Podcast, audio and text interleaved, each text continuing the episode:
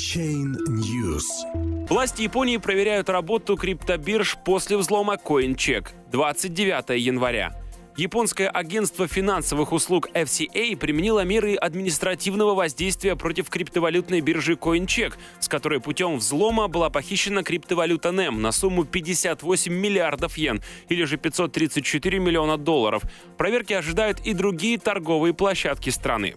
Представители FCA заявили сегодня на пресс-конференции, что работа CoinCheck приостановлена на неопределенный срок, а руководству биржи предписано провести расследование обстоятельств пятничного взлома и представить до 13 февраля отчет, а также план эффективного управления системными рисками. FCA также намерена тщательно проверить практику работы других криптобирж в стране, чтобы предотвратить повторение инцидентов в будущем. По мнению представителей финансового регулятора, неправильное управление системными рисками стало нормой в CoinCheck.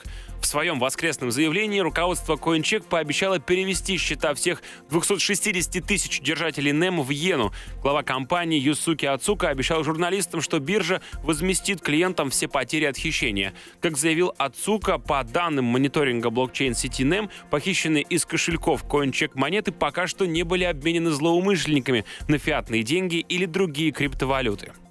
Мы не обнаружили никаких следов конвертации похищенной криптовалюты. Мы изучаем все возможности, включая возврат украденной суммы. Лидеры и эксперты японской криптовалютной индустрии подвергли жесткой критике слабую систему безопасности биржи CoinCheck, которая предпочитала держать секретную информацию в уязвимых онлайн-хранилищах.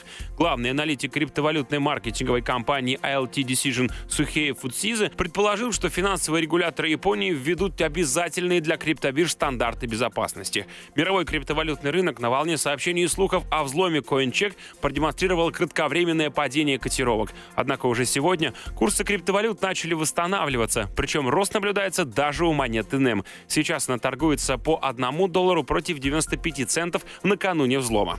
Напомним, ранее финансовые регуляторы Южной Кореи оштрафовали 8 крупнейших криптовалютных бирж страны за нарушение стандартов безопасности.